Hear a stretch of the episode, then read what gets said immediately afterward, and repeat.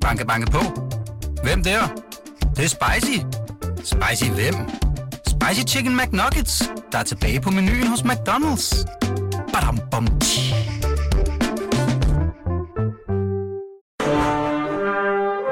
Du lytter til Radio 24-7. Den originale taleradio. Velkommen til Huxi og det gode gamle folketing med Huxi Bak. Velkommen tilbage også her fra formandstolen i det gode gamle folketing. Velkommen til anden time. Vi har brugt den første time på at tale godt og grundigt, tør jeg nok sige, om øh, Rigsadvokaten. Og så krattede vi lige i overfladen på problemerne hos Skat, nærmere bestemt øh, Rigsrevisionens forkastelse af Skats regnskaber. Og den diskussion vil, vil, øh, vil vi lige følge til dørs, og vi, det er i dag Lars Barfod, Mads Rørvig og Preben Wilhelm, alle sammen forhåndværende medlemmer af Folketinget for henholdsvis konservativ, Venstre og VS. Og de her, øh, hvis vi lige sætter den sådan øh, øh seneste øh, kritik til side, så læste jeg her til morgen, tror jeg det var, et lille tweet fra Alternativets René Gade, som øh, anerkender, jamen der er problemer, men sådan øh, øh rent politisk, øh, Lars Barfod, du var også inde på det her inden, øh, lige inden nyhederne, at altså, der, der er jo et hav af problemer. Der er, man har skåret for meget, og, og øh, man har ikke, der har været systemer, det her EFI, den effektive inddrivningsmaskine, som ikke duede. Man har skiftet den ud med en, der hedder PSRM. Det er man i gang med nu. Det går også rigtig dårligt. Øh, det konkluderer Rigsrevisionen i øvrigt også. De siger, at altså, implementeringen af det her, det, det går øh, rigtig skidt. Der er øh, risiko for nye milliardtab her. Altså, der skal strammes op på alle fronter. Også der, hvor I er begyndt at stramme op. Det er problematisk. Men tilbage til René Gade, som sagde, problemerne er blevet så kæmpestore, at man nu politisk er nødt til at sige, vi må simpelthen prøve at bakke op om, om øh, øh Carsten Lauritsen, om skatteministeren, fordi altså, det er jo nærmest at sige, at vi slår en streg over det her, fordi nu skal det virke. Og Preben William, øh, altså er vi på en eller anden måde ikke nødt til at gøre det? Jeg ved godt, det, det er jo forfærdeligt, og pengene er for os ud af det ene eller andet, men nu er problemerne blevet så store, at man er nødt til at sige, okay, vi trykker nulstil, og så må vi se at komme fremad. Jo, det tror jeg også, I er, og øh, jeg kan da dele glæden over, at der er nogenlunde enighed om, at I også i Folketinget, at øh, det bliver man nødt til at gøre. Og spørgsmålet er så, om viljen er så særlig stor, når det kommer til stykket. Den der ene milliard, som Rigsrevisionen har hæftet sig ved, og som Mads fremhæver, det er jo et lille problem i forhold til alle de andre. Og øh, det svarer jo mere til, at de har rodet deres egne regnskaber. Ikke? Det var jo ligesom Foghs sag ikke? Men den kreative bogføring. Det skulle se pænere ud, end det var, da han havde skåret ned, og de gik galt, så, så skjulte han det ved kreativ bogføring og måtte gøre som skatteminister. Ikke? Inden han begyndte sine nedskæringer, der var det, ifølge øh, skat selv, der var det 38 procent af virksomhederne, der blev kontrolleret. Nu er det 3 procent. Og det er derfor, de siger, at vi frygter ikke det der. Der er større chance for at vinde på skrabeløjet, end at blive udtaget til kontrol. Øh, de vurderer selv i en rapport fra sidste år, at, øh, at øh, der er mindst 70.000 små og mellemstore virksomheder, som bevidst omgår skattereglerne og årligt snyder statskassen for 7,2 milliarder. Mm-hmm. Altså, det er jo ikke bare den ene milliard, som Mads talte om, det er jo alle de andre her, ikke? Og man har jo selv bidraget til det. Man har for nogle år siden, der har man fritaget virksomheder, der har en omsætning på under 8 milliarder øh, under 8 millioner på at øh, få revideret deres regnskaber. Og det betød, at i 2006 var der 12 virksomheder, som ikke fik revideret deres regnskaber, mens i 2016 til sidste tal var 112.000 virksomheder, som ikke fik revideret deres regnskaber. Altså, det er jo ting, man har gjort fuldstændig bevidst. Og derfor kan man godt stille spørgsmålstegn ved, er der vilje til at rette op på de der ting? Fordi i 20 år har man nedprioriteret det der fuldstændig bevidst, og fået den ene advarsel efter den anden, uden at man har gjort Men Preben, må jeg så lige spørge, fordi... Så, altså, hvis, hvis, hvis man følger din tanke der, så skulle der vel være et motiv til den manglende vilje. Jamen, er, det, er det dogenskab? Er det, nej, øh, at, at man siger, når man, altså, vi, vi er nødt til at få vækst, og det, og, og, og det gør vi ved ikke at tjekke noget som helst. Så må virksomhederne Jamen, bare det er det, jeg synes, af. at Carsten Laursens udtalelse i radioen, det er interessant, ikke? Der var jo et motiv. Hvis vi kontrollerer mere, vi skal huske på, at det er et tillidsbaseret system. Hvis vi kontrollerer mere, så nedsætter det konkurrenceevnen. Hvis vi kontrollerer mere, så nedsætter det likviditeten. Det sagde han rent faktisk. Mm-hmm. Og han er jo en ærlig mand. Det var ham, der stillede sig op, da man lavede skatteforlig, og de andre glodede på ham, det kan jeg godt forstå. Ikke? Fordi journalisterne spurgte, vil, vil det der skatteforlig ikke øge ulighederne? Jo, sagde Carsten, der er også en lille sød Carsten, så siger han med sit store smil, så siger han, jo, det ved det da, det er også meningen. Det brød de andre, der stod i panelet, det er så ikke om, men han plejer at være sådan ret øh, åbenhjertig om, hvad motiverne er. Så derfor kan jeg ikke helt se bort fra, at der kan være en, et, et erhvervsvenligt okay. motiv. Mads Rørvig, venstremand. Det er simpelthen helt langt ude, at du også skal sige lille søde Ja, det er langt ude, jeg citerer Carsten Laurensen. Nej, at, Nå. efter hvad du selv lige kan huske. Hvad jeg kan huske, du kan slå det op. Ja, det, det. tror jeg også, jeg gør. Altså, og, og, du, og, du, og du mistænker øh, øh, partierne bredt for at, og, og køre skat i seng med vilje, så man kan slippe billigere i skat. Og, ah, det er eddermame med skarp kost. Jeg synes, du lige skal tænke dig om en ekstra gang, fordi jeg synes, jeg synes, jeg synes det er helt, helt ude af proportion. Øh, men, men, øh, men det, man kan glæde sig over, er, at der er, øh, der er, øh, der er god politisk velvilje til at, øh, at, at få nogle løsninger på banen. Nu er der jo også nedsat en skattekommission, der ligesom skal kigge på, hvad gik galt. Den er jo så færdig om, om forrige år. Så kan det være, at vi bliver klogere til den tid. Måske, Mads. Men- det kan vi lige vende ja. tilbage til. Men, men ja. Men, men det, er jo, øh, det, er jo, øh, det er jo nok rigtigt, som, som René Gade siger, at, at vi er nødt til at ja, ligesom stå sammen i båden og få, få det her til at virke til, til alles bedste. Øhm, og, og det her handler jo ikke, som, som Preben var inde på, øh, helt fejlagtigt om skattepolitik, fordi altså skattelettelser og sådan noget, det skal jo være ind af, af fordøren, og så må man så tage de politiske diskussioner. Det her handler os om at, øh, at få rettet det op. Og det er jo ikke sådan, at... Så, altså, der er jo også en erkendelse på, at man har sparet for meget, som, som Lars også siger, man har kontrolleret for lidt. Men, men og, og, og, og der har man jo også ansat 2.000 nye medarbejdere i skat, og man vil også øge kontrollerne. Men det er jo ikke sådan, at der ikke er sket noget de sidste 30 år i forhold til, hvad behovet for kontrol har været. Altså, øh, din selvangivelse i dag, hvis du er almindelig lønmodtager, eller, eller du får øh, øh forsørgelse fra, fra det offentlige, jamen så er det jo nærmest 100% automatiseret. Altså, du, øh, du får øh, en udbetaling fra en arbejdsgiver eller, eller fra staten, og, øh, og så regner den selv din skat ud. Ikke? Altså, så, så skal man kontrollere det. Øh, ja, du kan lave nogle målrettede indsatser, hvis dem, der selv har været inde og udfylde noget og rettet på nogle ting. Øhm, virksomheder, det er selvfølgelig øh, en del mere komplekst, fordi hvis du får din løn, jamen, så ganger vi en procent på, så ved vi, hvad du skal betale skat. Men, øh, men når du er inde og taler virksomhedsbeskatning, jamen, så er der jo alle mulige skøn, og der er værdiansættelser og alt muligt. Og det kan godt være, at vi har været, eller skat har været lidt, altså, der har man ikke, øh, der har man ikke kontrolleret nok, og der er mulighed for at kontrollere mere. men Og det tror jeg også, den erkendelse på. Men hvis vi kigger på det, der hedder skattegabet, altså for, hvor meget for skat, forskellen på, hvad skat får ind af kroner og øre, og hvad skat burde have fået ind. Mm-hmm. Altså det, man kan kalde snyd, og der er noget, der er med fortsæt, og der er noget, der er uden fortsæt, altså nogen, der ikke snyder med vilje. Mm-hmm. Øhm, så er det ikke, fordi det er ændret helt vildt. Og det kan du ramme ret præcist.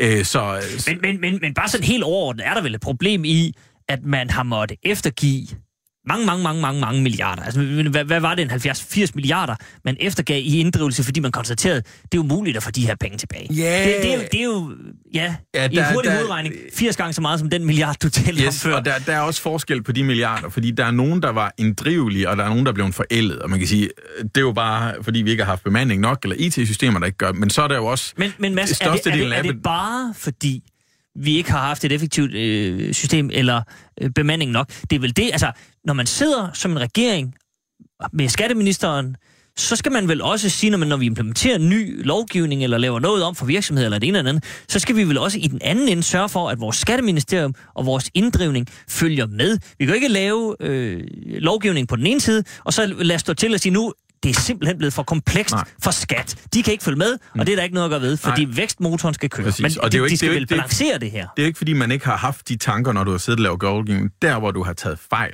det er, at du har, ind, du har høstet øh, digitaliseringsgevinsterne, før de indtraf. Og det vil sige, at du er havnet i en situation, hvor der har været øh, underbemanding, og oven i det, så er IT-systemerne kørt i grøften. Mhm og et IT-system bestiller du ikke fra den ene dag til den anden. Altså, det er virkelig noget, der tager lang tid i Danmarks mest komplicerede regnskab. I hvert fald, Og det, hvis man bestiller det såkaldte 7-9-13-system, Præcis. som skulle være færdig i 7, så i 9, så i 13, og så aldrig blev til noget. Nej, det virker i dag. Det er, Jamen, det er jo- motorsystemet, ikke? Jo, jo, jo med men altså, det er jo fordi, man har... Okay, Ja, det virker men, i et lille bitte, Men der bitte, er en bred område. erkendelse af, at det er ligesom, altså i meget, meget grove træk, det der er gået galt. Du har høstet digitaliseringsgevinsterne før de indtraf, og så IT-systemerne kørt i grøften, ikke? Øh, og det er en rigtig, rigtig dårlig cocktail. Øhm, og det er det, man forsøger i, i grove træk at løse nu. Plus, at du tilfører en, øh, en del flere medarbejdere. Mm-hmm.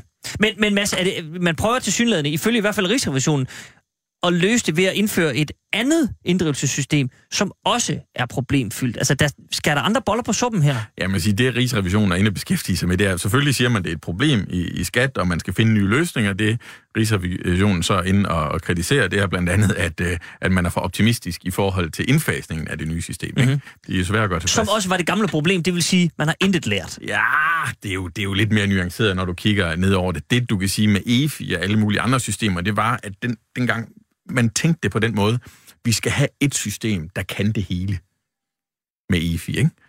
Og det kan man godt se, når man kigger tilbage. Det var lidt et stjernekrigsprojekt. Øh, og Men det, det, var, gik det var der også nogen, der sagde dengang. Selvfølgelig kan man ikke det. Ja, det var jo ikke alle, der tænkte, vi skal have et system, der kan det hele. Det var dem, der sad og ville sælge det og købe ja, det. men ikke? øh, der, var en erkendelse af, at vi kan godt bygge det her smarte system, så kan vi spare en masse.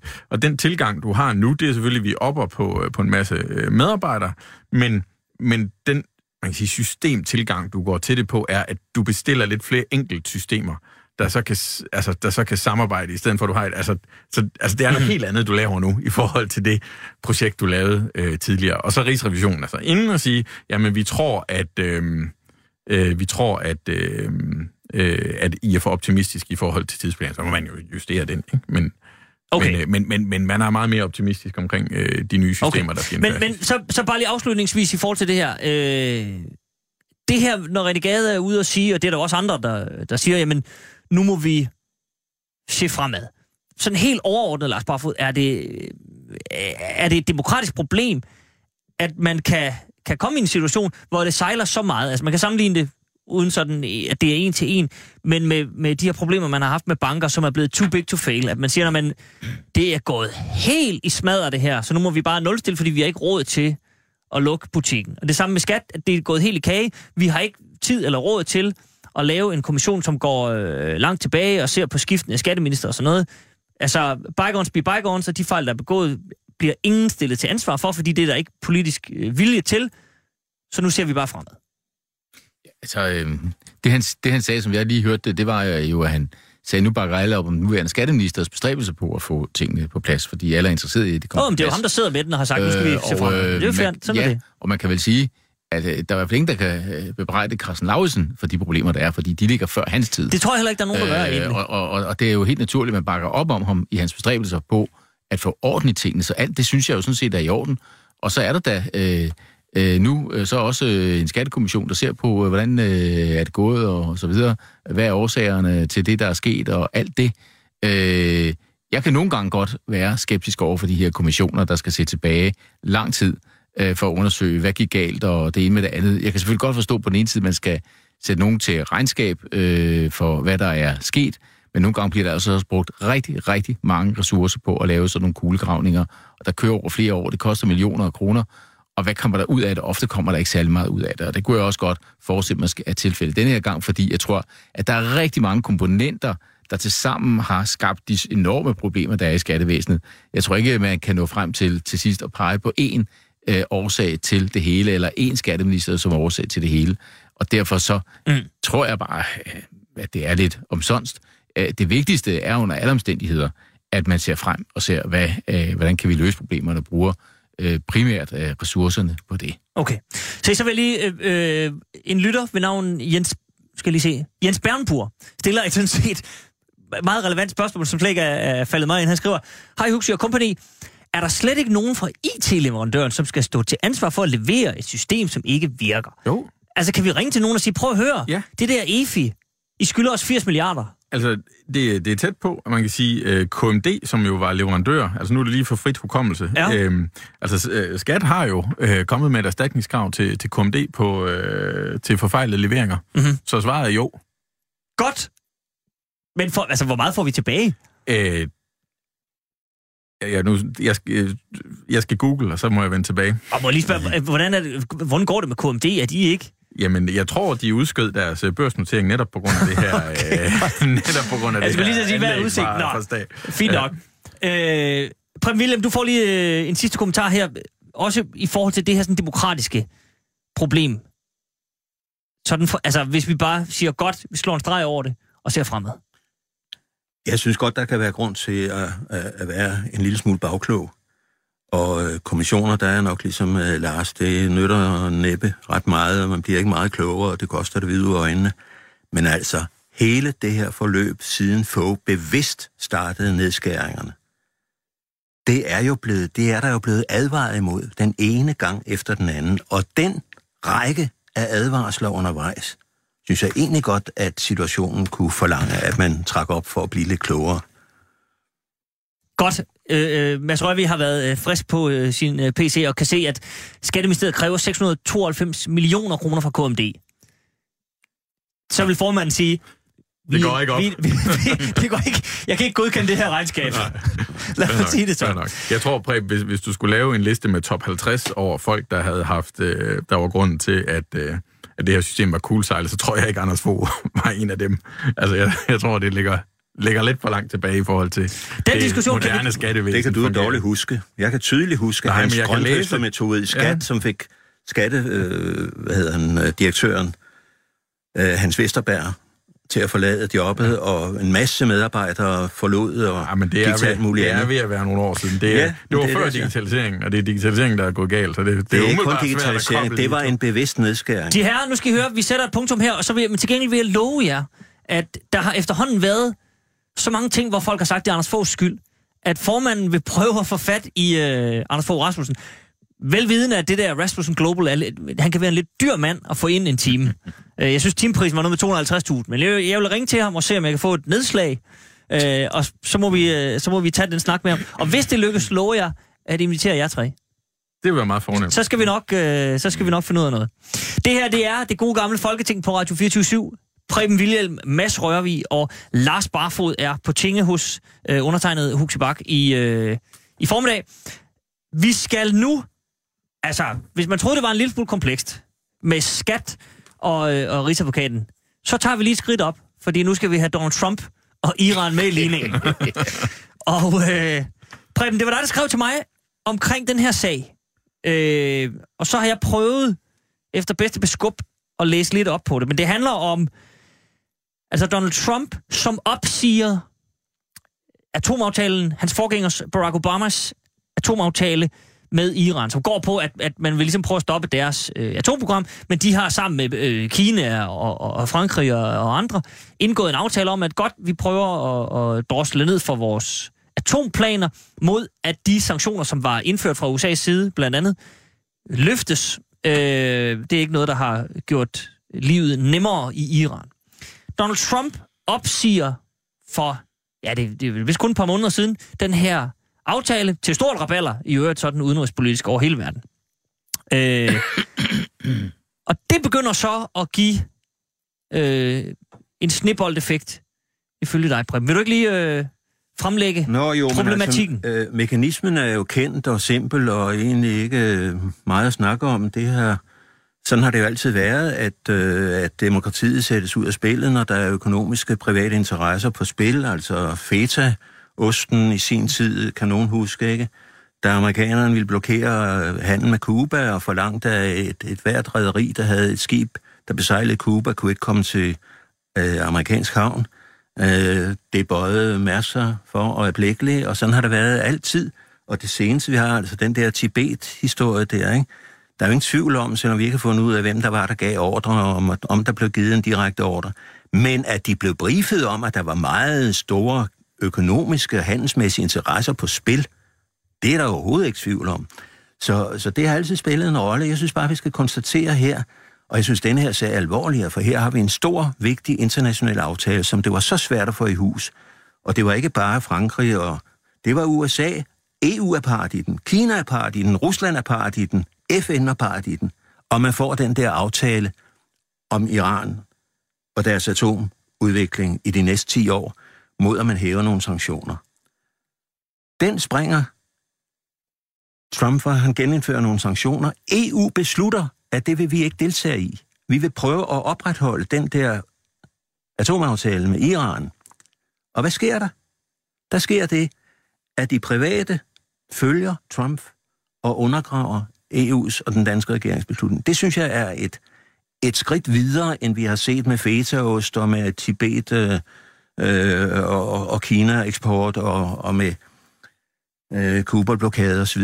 Her går man altså et skridt videre og direkte modarbejder den danske. De andre tilfælde, jeg har nævnt, der har regeringen sådan set været indforstået med, at virksomhederne gjorde, som de gjorde. Her er det stik imod regerings- og EU's politik og henstillinger. Og det gør man. Og så sent som nu her i disse timer, der sidder de store erhvervsvirksomheder og bliver briefet af amerikanerne om, hvad der vil ske, hvis de ikke overholder Trumps forbud mod at handle med Iran. Og så har de en halv times pause, jeg kunne læse mig til, og så får de en time fra det danske udenrigsministerium, der prøver at fortælle dem, hvad vil der ske, hvis I bøjer for Trump, fordi der har EU jo aftalt, og så skulle der være nogle sanktioner, og alle er enige om, at de sanktioner er intet værd, og det er Trump, der har vundet den krig der. Det synes jeg altså er en, en demokratisk set interessant situation. Mm-hmm.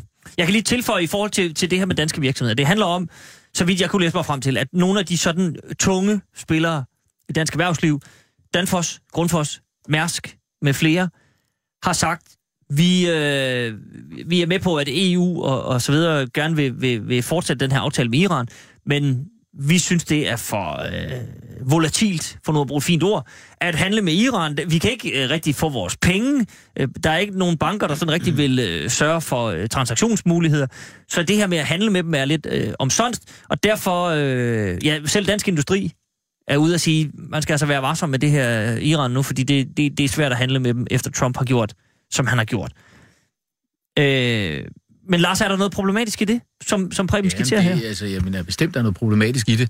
Øh, jeg synes bare ikke, at det øh, har noget at gøre med, at virksomheder tilsidesætter vores demokrati. Øh, altså, jeg synes, du er meget i det hjørne i dag, Preben, du gerne vil lave sådan nogle konspirationsteorier. Det er ikke, det er ikke sådan, at Trump og nogle danske virksomheder har sat sig sammen og siger, nu vil vi... Øh, nu vil vi, øh, nu vil vi øh, overrule noget demokrati. Men, men, men lad os bare, lige for... virksomheden, virksomheden er jo ikke interesseret i, sådan set. De er jo ikke enige med Trump. De er bare tvunget til at indrette sig. Undskyld, hvad sagde du? Nå, men det var bare lige for at få klarificeret. Altså, de, de modsiger jo, det, der, der må man give Preben ret, det er ikke en konspirationsteori. De går imod den officielle linje Jamen, det fra er EU. Ja, men altså, det, der, er jo ikke, der er jo ikke en lov, der siger, at de skal handle med Iran.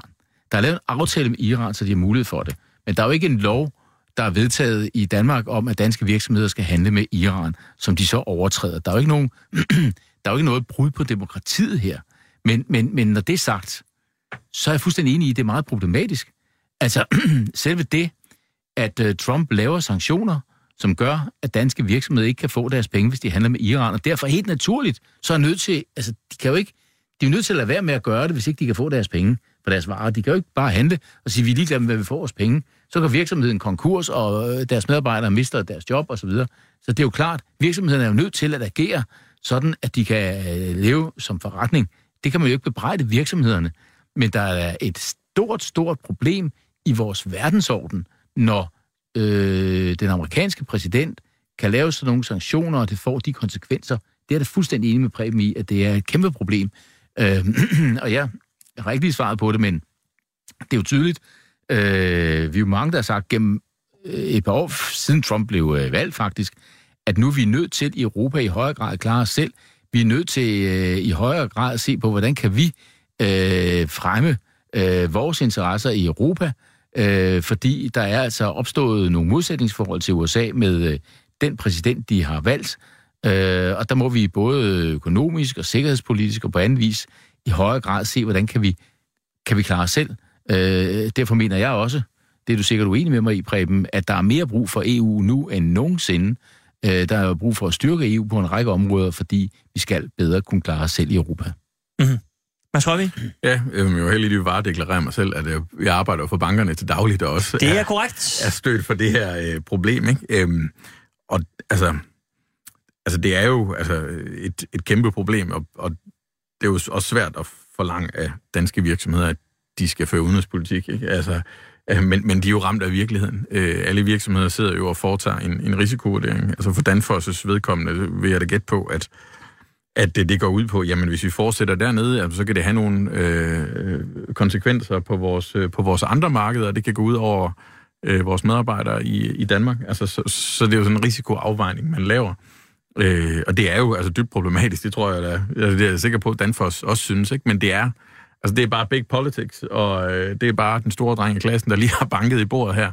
Og det, øh, det giver altså nogle effekter rundt omkring, øh, også for danske virksomheder. Mm-hmm.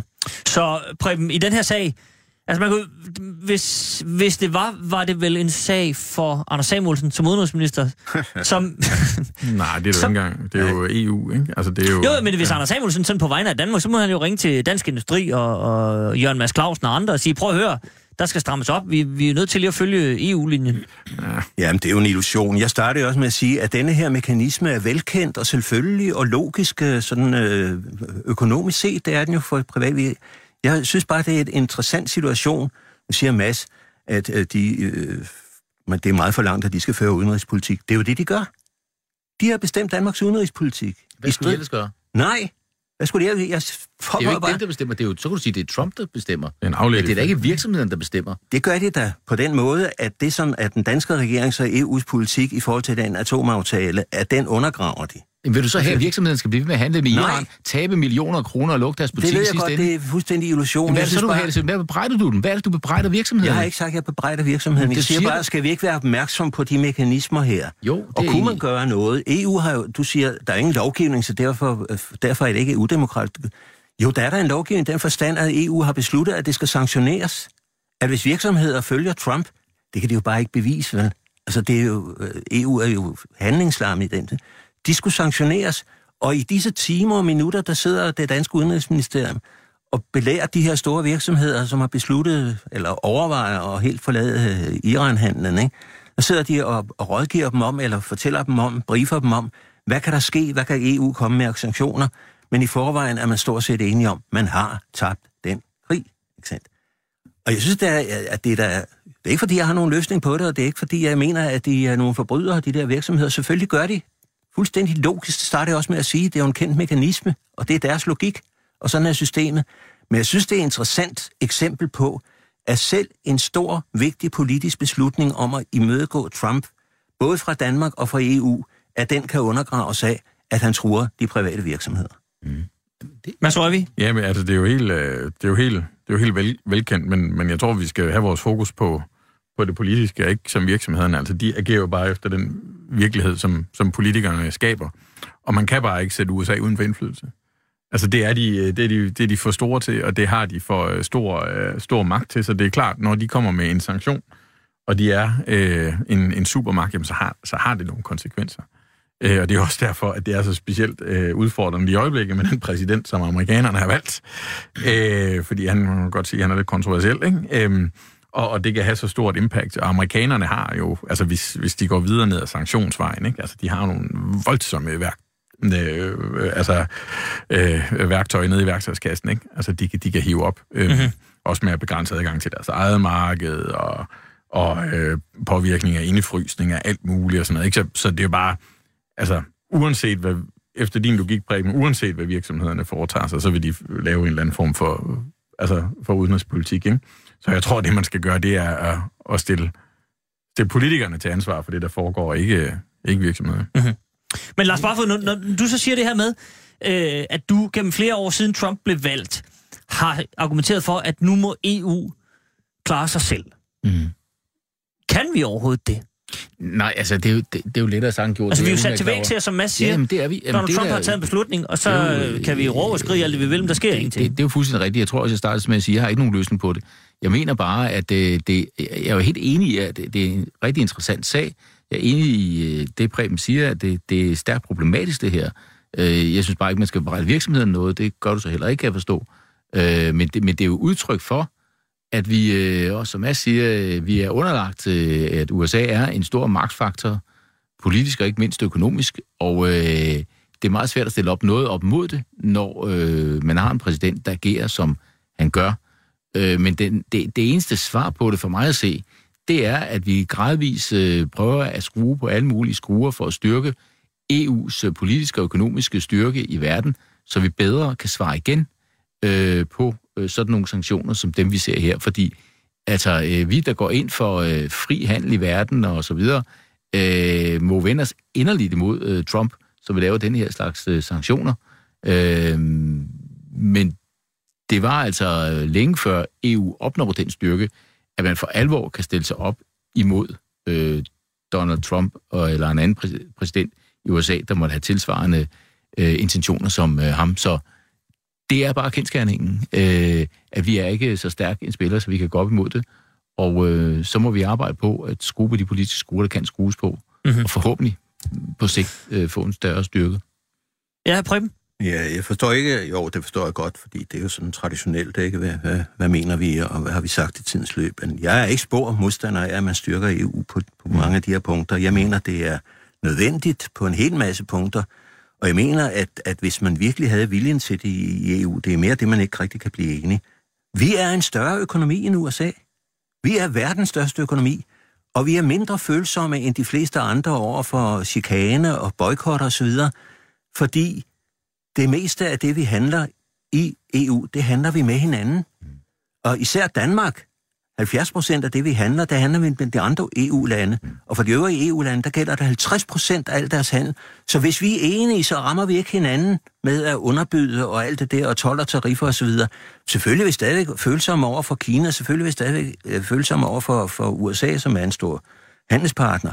Men altså, vi er langt mindre følsomme på grund af, at det meste af vores handel er indbyrdes, og det burde vi udnytte noget bedre og, og erkende noget bedre. Så jeg er helt enig i, at vi havde mulighed, vi kunne godt, osv. Men EU's sanktioner over for det her firma øh, kommer jo ikke til at virke. Det er der ikke vilje til. Der er han jo skrab, han kører igennem. Jeg synes, denne her alvorligere end fetaen og, og, og Cuba og, og øh, Kina-eksporten, fordi det her betyder, at den atomaftale, den bryder sammen, og så begynder Israel at reagere, og så har vi hele balladen kørende. Det er jo et kæmpe internationalt problem, det her, at den atomaftale bryder sammen. For det indgik i atomaftalen, at Iran skulle have bedre handelsvilkår over for resten af verden. Den bryder han nu, og han bryder den ikke bare for USA's vedkommende, han tvinger os andre til også at bryde den. Og derfor er den atomaftale død og færdig, selvom det tog 10 år, eller hvor længe det var. Og med løjer og trisser, og med Rusland, og med EU, og med FN, og med ja, USA på et tidspunkt. Ikke? Det er jo virkelig det værste, vi har set om sådan noget international handelskrig, at den har de der, jeg vil ikke engang sige bivirkninger, udvirkninger. Det er jo mm-hmm. skrækkeligt. Mads Røgvi? Jamen, det kan godt være, det er rigtigt for, for, for år tilbage, at, at man ligesom kunne, kunne slutte EU om sig selv. Og det er jo rigtigt, at selv i dag er, jeg slået lige op, 10 procent af Danmarks eksport er til USA, men Mm, men, men billedet er bare lidt mere nuanceret end det, fordi at du kan godt sige, altså selvom vi eksporterer vel over 20 procent til Tyskland, er der jo rigtig meget, som vi eksporterer til underleverandører, som er afhængige af at, at, at sælge til USA. Så det hænger meget mere sammen i dag, end det gjorde tidligere. Så vi kan ikke altså isolere os om os selv, og uanset hvad øh, USA øh, lige nu vil, vil beslutte i forhold til handel, så har det en effekt, og det er jeg ret sikker på, at det vil have øh, det vil have en, øh, en effekt øh, i, i mange år, øh, altså mange år frem med det styrkeforhold, der er. Når det så er sagt, så er jeg også enig i, at EU kan jo mindske det her. Ikke sådan på, på det handelsmæssige, men, men, men i forhold til at, at få politisk styrke. Og en af de ting, jeg synes ligesom beviser, at EU har flyttet sig en, en del på det, er jo den øh, Brexit-forhandling, der er lige i øjeblikket. Jeg ved godt, det er sådan lidt mere øh, internt EU, i hvert fald internt et, et halvt års tid nu, Øhm, men, men der står EU'erne jo, EU-landene, altså EU 27, jo sammen mod, eller mod UK i den forhandling, der er omkring Brexit lige nu. At der ser du ikke rigtig nogen øh, vaklen. Øhm, og der, der står EU fuldstændig sammen, selvom UK jo har en helt bevidst strategi, og også gør det evigste rationelt, altså prøve at slå sprækker mellem EU-landene, så der kan komme noget intern diskussion over på, øh, mm-hmm. på de EU-lande, der, der forbliver i unionen. Øhm, men, men det er jo klart, det er jo en lidt anden spiller at, at forhandle med, med USA øh, mm. og Kina. Det men Mads, må jeg så ikke spørge helt konkret, øh, fordi som jeg kunne læse mig frem til det, så handler den her handelskrig jo også om, altså, øh, at bankerne ikke rigtig vil, det er i hvert fald det, dansk industri er ude at sige, men altså bankerne kan ikke sørge for, at man får sine penge fra Iran. Øh, men handler det om, at bankerne ikke kan eller ikke vil, fordi nu, nu arbejder du jo for bankerne, blandt andet til daglig. Altså, øh, kan der ikke blive lagt et eller andet politisk pres på bankerne og sige, altså, I er nødt til at, at, at, at bakke op her. Altså, som bank er I sgu også en, en samfundsinstitution. Øh, der skal laves en eller anden handelskanal, så vi kan opretholde det her. Det, det duer jo ikke. Jeg tror, øh, det er meget, meget få øh, danske banker, der er så store, at man også har transaktioner med øh, direkte med, med Iran. Men det, man skal forstå, det er jo, det her det er jo et, et globalt setup, hvor at politiske øh, kræfter truer med at bruge musklerne. Øhm, og øh, uanset hvilken dansk virksomhed eller bank vi taler om, så er det jo ikke øh, Iran, der er deres primære marked. Øh, det, det tror jeg sådan, man kan sige helt generelt. Så, øh, så hvis der er nogen, der truer med, med sanktioner, enten over for, for bankerne eller, eller for virksomheder, jamen så er det jo klart, altså så er det jo igen, som vi er inde på, så er det jo en, en risikoafvejning, hvis der er nogen andre, der truer med sanktioner, der går ud over din, øh, din andre markeder, eller du kan få, mm-hmm. få stempel som, altså terrorfinansiering, det er jo, øh, altså, det er jo også de ord, som, øh, som Trump han bruger. Ikke? Mm-hmm. Så det er, jo, altså, det, er jo, det er jo seriøse ting, altså de værktøjer, der ligger ned i, i værktøjskassen. Det er klart, uanset om det er en bank eller en virksomhed, så er det jo, så er det jo en risiko, man ikke, øh, ikke vil tage, at du kan få sådan en amerikansk stempel om, om at hjælpe, øh, hjælpe øh, sådan nogle stater, som, øh, som Trump siger. Ja, bare fået. Altså, der, der er rigtig meget kompleksitet i det her. Det, det, vi løser nok ikke lige i dag her i det gode gamle folketing, men ja, det vil være fint. Men, men altså, faktisk er jeg grundlæggende meget enig med, med Preben i, at øh, det må øh, handle om, at vi i højere grad har selvbevidsthed i Europa, kender vores styrke, og så gradvist får skruet op for det, sådan at vi kan træffe politiske beslutninger og gå op imod øh, sådan et diktat, som der jo er tale om her, der forhindrer virksomheder i at handle med Iran, selvom vi jo har en aftale med Iran, som USA jo også var med på, men som han så har sprunget fra. Øh, det er jo helt urimeligt, at vi skal underordne os det, og jeg er også enig i, at vi har jo en stor økonomisk styrke i Europa, og derfor burde vi også mm. kunne udvikle en beslutningskraft, så vi kunne udnytte den bedre. Øh, vi gjorde det øh, i forbindelse med øh, Trumps handelssanktioner mod Europa, at vi svarede igen med tilsvarende sanktioner mod øh, USA, øh, og spillede hårdt mod hårdt. Det førte så til, at kommissionsformand Jean-Claude Juncker var på besøg hos øh, Donald Trump, og så øh, er man ligesom blevet enige om, nu vil vi se at løse det, lad os se, hvordan det går med det. Øh, men noget kunne måske tyde på, at det, at vi spillede øh, hårdt op mod USA, også havde en effekt, fordi så påvirker man jo i sidste ende også øh, politiske interesser i USA, økonomiske interesser i USA, der så øh, begynder at råbe vagt i gevær. Øh, fordi selvfølgelig kan Europa ikke på sigt acceptere øh, bare at blive stillet over for øh, diktater øh, fra USA, og så rette ind efter det på den måde, som tilfældet er nu. Mm-hmm. Det er uacceptabelt. Øh, det er både uacceptabelt, at bankerne skal rette ind efter det, og det er uacceptabelt, at øh, industrivirksomheder så ikke kan handle med de lande, som de gerne vil. Vi går ind for fri handel i Europa, og det må vi prøve at gennemtvinge, og det må USA acceptere, så kan de lade være med at fri handel, hvis de har en præsident, der ikke vil det, men det må vi andre selvfølgelig have lov til at have. Preben, afslutningsvis på det her emne, øh, der er enighed om, at det her det er ikke godt. Men handler det sådan lidt polemisk sagt måske ikke også om, at sådan i det er sådan globaliseringen virker. Altså det er en stor verden derude, det er blevet mere komplekst, og når en stor spiller som Trump går ind og gør det her, så kan Anders Samuelsen og andre danske politikere, de kan råbe og skrige alt det, de vil, men vi må bare æde den. Jo, det ser sådan ud, og øh, jeg starter om, det her, det er jo meget logisk, altså. Sådan har vi set det gang på gang. Øh, og som sagt, jeg beskylder ikke de der firmaer, heller ikke bankerne, der ikke vil. Altså, jeg, helt tilbage fra olieforhandlingen med Mærsk har jeg sagt, man kan ikke bebrejde en hej, at den opfører sig som en hej, og ikke som en dresseret delfin. Sådan er det. Øh, det skal man bare erkende, at sådan er forholdene i jernindustrien her. Men jeg synes, det er vigtigt at påpege, at, at sådan er altså problemet, så enten må vi være meget stærkere i, sammen i EU til at gå imod det der. Og jeg synes, det der perspektiv, det har vi dog ikke set i FETA kriser og sådan nogle handelskrig før. Det her perspektiv, jeg lige rullet op, og som slet ikke er urealistisk. Nu vil iranerne ikke overholde den aftale. Nu udvikler de formentlig deres atomvåben, og vi har bidraget til det. Danske virksomheder har bidraget til det øh, ved at efterkomme Trump. Det bliver der ballade. Det giver der en helvedes ballade i Mellemøsten. Det er, som, som sagt, det Israel vil reagere på det der på en eller anden måde. Ikke? Og, så det er da langt, langt værre end nogle af de tidligere øh, øh, boykot-situationer, vi har underkastet os. Barfod, en sidste kommentar her. Jeg er helt enig i det skræmmende perspektiv, ja. men igen, så siger du, at danske virksomheder bidraget til det. At det er der en bebrejdelse af danske virksomheder. Du kan da ikke forlange, at danske virksomheder sige, skal du sige, for at øh, Iran nu skal øh, hold, hold, øh, blive ved med at indstille deres øh, produktion af atomkraft øh, eller atomvåben, øh, så må de bare handle med Iran øh, videre, øh, selvom de godt ved, at de går konkurs, og de mister Det er ikke deres en bebrejdelse, det er en Så- konstatering. Det er ikke sådan, at det er danske virksomheder, der medvirker til det. Det er Trump, der tvinger øh, det her igennem, og det er helt enig med dig i er et problem. Men man kan ikke sige, at danske virksomheder medvirker til det. De er ofre i den her forbindelse, men de medvirker ikke aktivt til det. Fordi hvad- de, de, de kan jo ikke gøre andet. Altså, de er jo nødt til at sikre sig, at de får penge for deres varer. Og dermed medvirker de. Og det er en konstatering. Godt, de her, jeg tror, vi, jeg tror, vi øh, øh, lader semantikken og, og definitionen af medvirken hvile her. Og så vil jeg love jer, ligesom øh, meget øh, er blevet sagt om Anders Fogh, og at jeg nok skal invitere ham. I det sekund, Donald Trump bliver forhenværende, så vil jeg også invitere ham ind. Så er det Og så, så kommer vi også med. Ja, det kan du høre. Der tror jeg, at vi inviterer alle. Det bliver det, bliver det lange bord. Jeg kan godt den dag. Det, skide godt.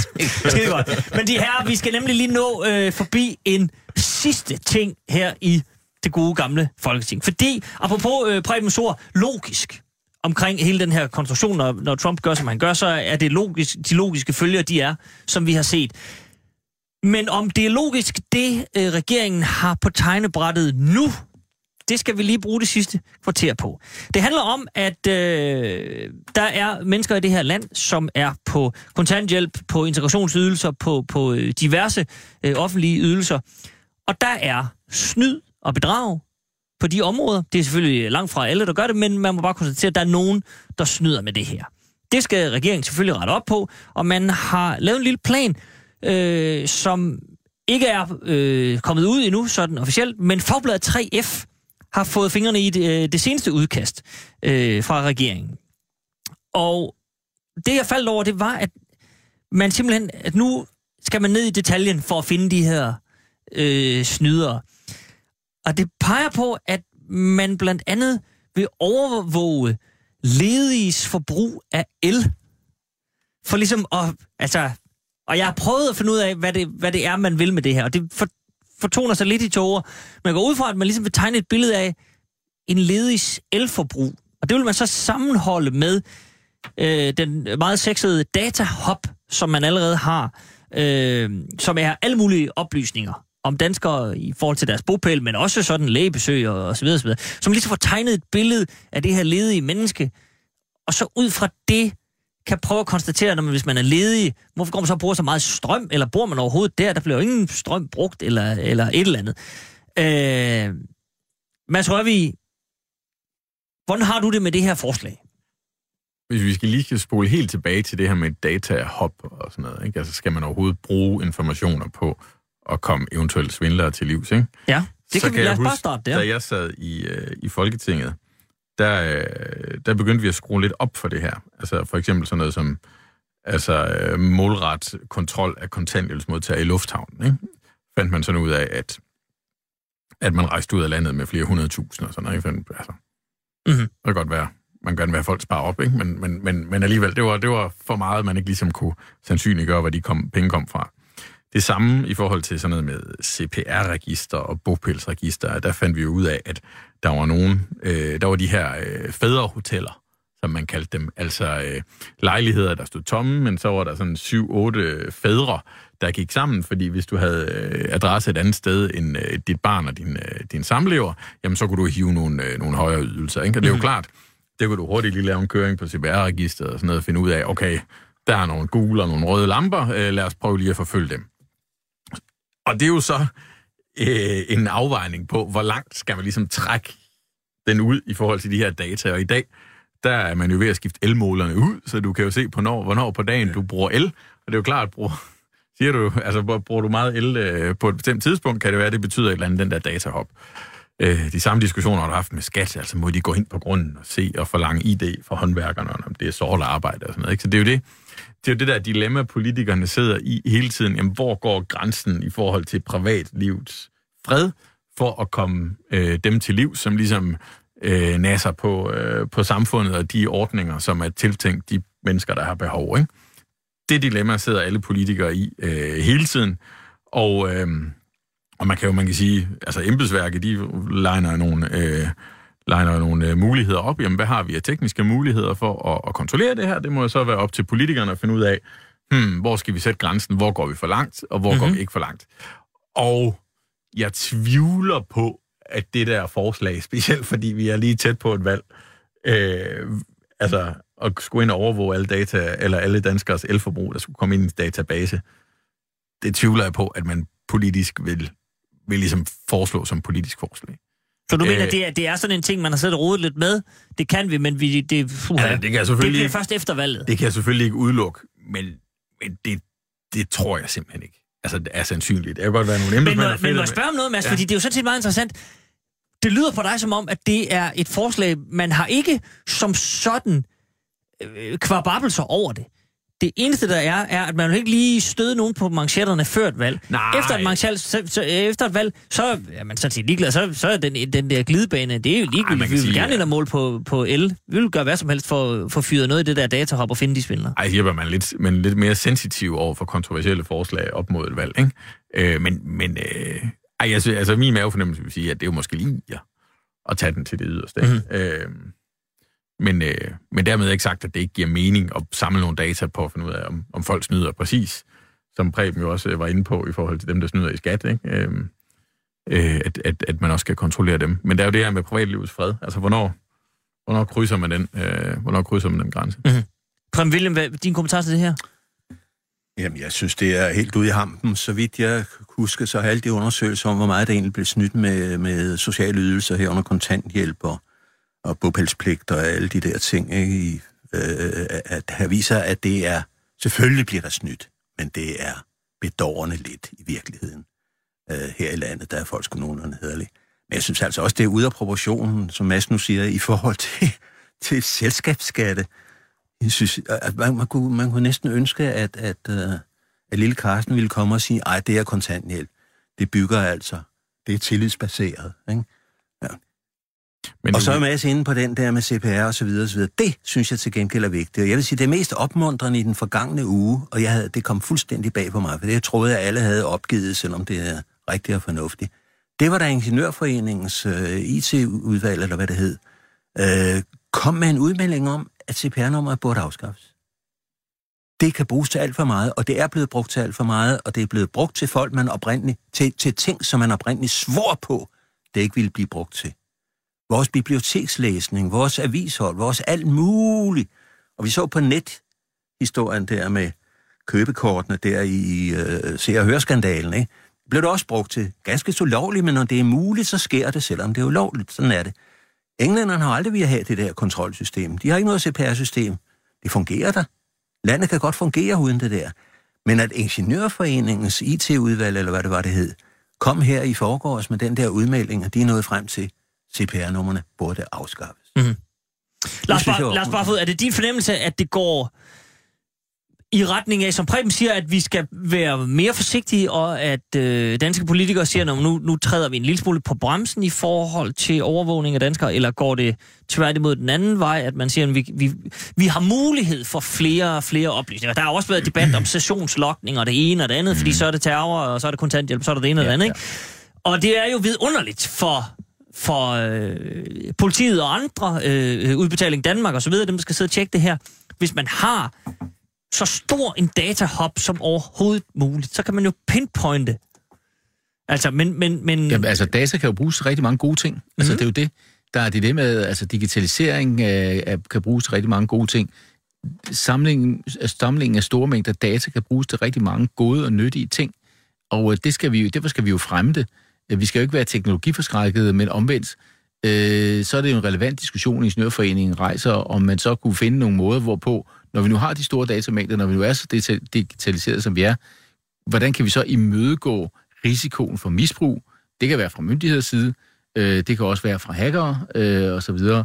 Og øh, det har jo meget at gøre med, øh, hvis man med en nøgle kan gå ind og så få adgang til det hele på tværs, øh, så kan der lidt opstå noget misbrug, og nogen kan også logge sig ind og ændre på nogle ting øh, i vores øh, private sfære og så videre. Øh, vi kender det også fra de sociale medier, hvor man kan gøre det, det er så en anden problemstilling.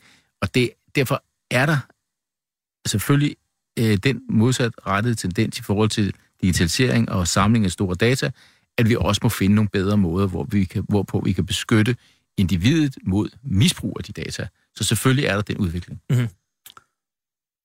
Jeg vil lige sige, at på de sociale medier, der vælger man jo selv, om man vil være med. Ja, ja. Jeg er ikke på nogen af dem. Men det gør du altså ikke med CPR og alle de muligheder, der er der. Mm. Mads Røgvi, er der, er der noget interessant ved, øh, at det er en, det er jo en venstreledet regering. Det er jo øh, Danmarks Liberale Parti.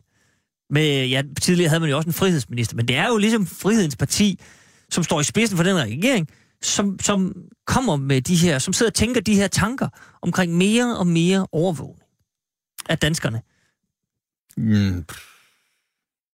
Ja, men der er jo, altså, der er jo altså, helt op på den principielle hest og ideologiske hest. Det må ikke? vi altså, gerne her i programmet. Yes, Især de ja, sidste fem minutter. Jamen, så er det klart, så tror jeg, øh, tror jeg en, øh, en, øh, en venstre regering har svært ved at lave sådan nogle indgreb, end en, øh, en rød regering har. Men det er trods alt, Altså, det er trods alt dem, der, der sidder og roder med det. Det er jo bare det, jeg mener. Ja, altså så bliver man... Det er jo, nu taler vi den ideologiske hest, ikke? Altså nu er der jo nogen, der er ramt af virkeligheden inde i regeringskontoren, ikke? Øh, så, så jeg tror, en, en, en venstre regering øh, vil, have, vil have sværere ved det end en, en, en rød regering, altså sådan i, i diskussionerne med sig selv om, øh, hvad man skal lave af, af politik. Ja, bare for. Ja, altså, nu er det også sådan, øh, det, noget tyder på, jeg kender ikke noget nærmere til, hvor det der papir befinder sig, men noget, noget tyder på, at det er øh, øh, embedsmænd, som har lavet sådan et øh, idékatalog, de har siddet og brainstormet på, hvad kan man gøre. Øh, og det ser man jo ofte, der ligger sådan nogle dokumenter med alle mulige idéer, og nogle af dem bliver aldrig til noget, og bliver afvist, så snart det kommer hen i nærheden af en politiker, og, og andet bliver gennemført, så, så det lyder som om det her, det er sådan led i et brainstorming-notat. Øh, øhm, nu skal jeg lige sige, at jeg er bestyrelsesformand for Energinet, og den her datahop ligger i Energinet. Øh, så du ved alt om alle her, Øh, Nej, det gør jeg bestemt ikke. Jeg har overhovedet ikke adgang til, til det øh, på den måde. Men, men, Siger du? Øh, men øh, det er bare for at sige, sådan nogle data kan man jo bruge til rigtig mange gode ting i forhold til, hvordan kan vi i fremtiden øh, bedre øh, håndtere vores øh, elforbrug, hvordan kan vi bruge digitaliseringen til at lede elforbruget hen til, at vi bruger el om natten og øh, så videre, så videre, så videre. Der er rigtig mange gode ting, man kan bruge fremadretning, rettet for at understøtte blandt andet øh, klimatilpasning og så videre øh, i vores øh, elforbrug, øh, så, så, så man kan bruge dataen til mange gode ting, men selvfølgelig skal man undgå, at det kan blive øh, misbrugt. Øh, vi ved ikke nærmere, hvad der ligger i det her forslag. Nej, men, Øh, men, Lad os men, se. men Lars, burde, burde der så i virkeligheden ikke dukke et forslag op, som 3F kunne få fat i og sige, "Nå, men var det spændende, at der ligger et forslag omkring indsamling af øh, elforbrug hos danskerne. Og hvor er det egentlig spændende, at det er ledsaget af et forslag om anonymisering, eller øh, så videre, så man netop ikke kan komme ind og lægge det i, øh, i datahoppen og så videre. Man får bare ligesom sådan et, et meget neutralt billede af, af elforbrug i København, eller i en boligkarré, eller et eller andet, og så, kan- så kan vi ligesom gå ind på det, men at man, øh, så man lovgiver Altså, i den retning. Jeg er sikker på, hvis, hvis det der forslag, som 3F har fået fat i, øh, øh, kommer i nærheden af øh, en bes, politisk beslutningsproces, så vil man selvfølgelig også gå ind og gøre sig de overvejelser om, hvordan kan man sikre, at det ikke, det ikke bliver br- brugt på en måde, så det er misbrug Mhm. af informationerne. Det er jeg da sikker på. Mads Røvi?